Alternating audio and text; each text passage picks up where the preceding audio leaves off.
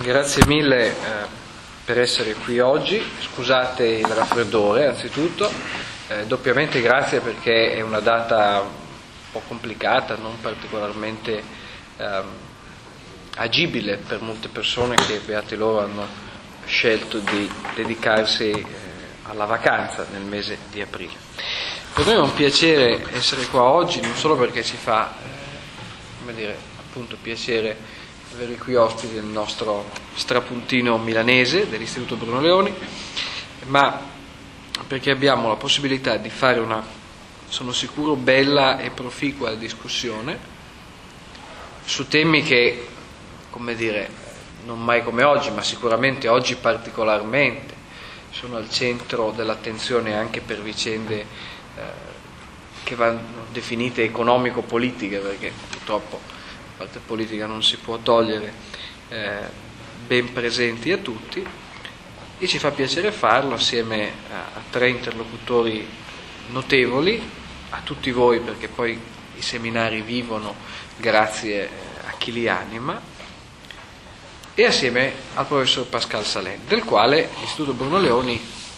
ha appena, ha appena pubblicato, ha recentemente pubblicato questi due volumi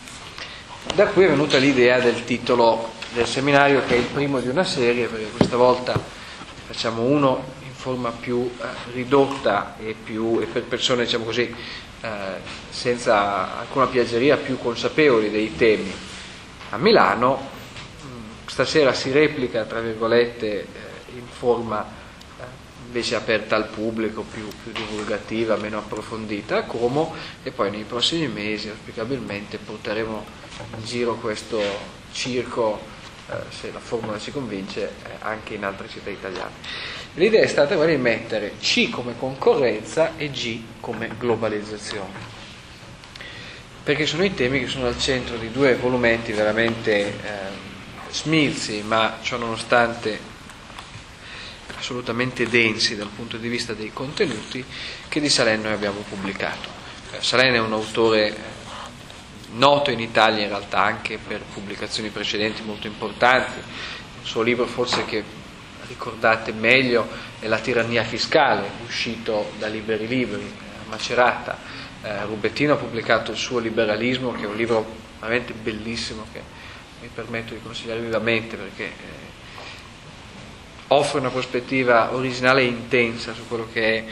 il cuore del liberalismo classico. Questi due testi invece, uno è dedicato fondamentalmente, già al titolo, globalizzazione o barbarie, echeggiando eh, una frase simile più fortunata in passato,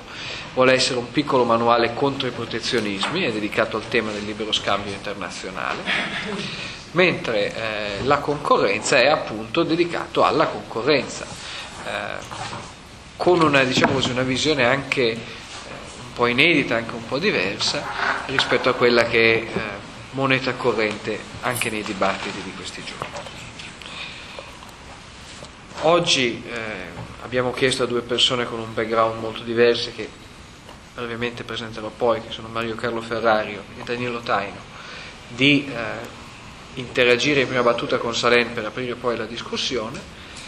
Adesso invece cederei la parola proprio a Pascal Salen. Pascal Salen insegna all'Università di Paris-Dauphine, è stato presidente della Mont Pelerin Society, che è nelle ricostruzioni più fantasiose una sorta di grande cupola ehm, eh, dei liberali che tecnocraticamente eh, governerebbero per trame oscure il resto del globo, per cui insomma, come dire, siamo un po' intimoriti da questo suo essere già stato padrone del mondo, in realtà è soprattutto un bravissimo economista che come forse potete vedere anche dai libri e anche da questo brevissimo focus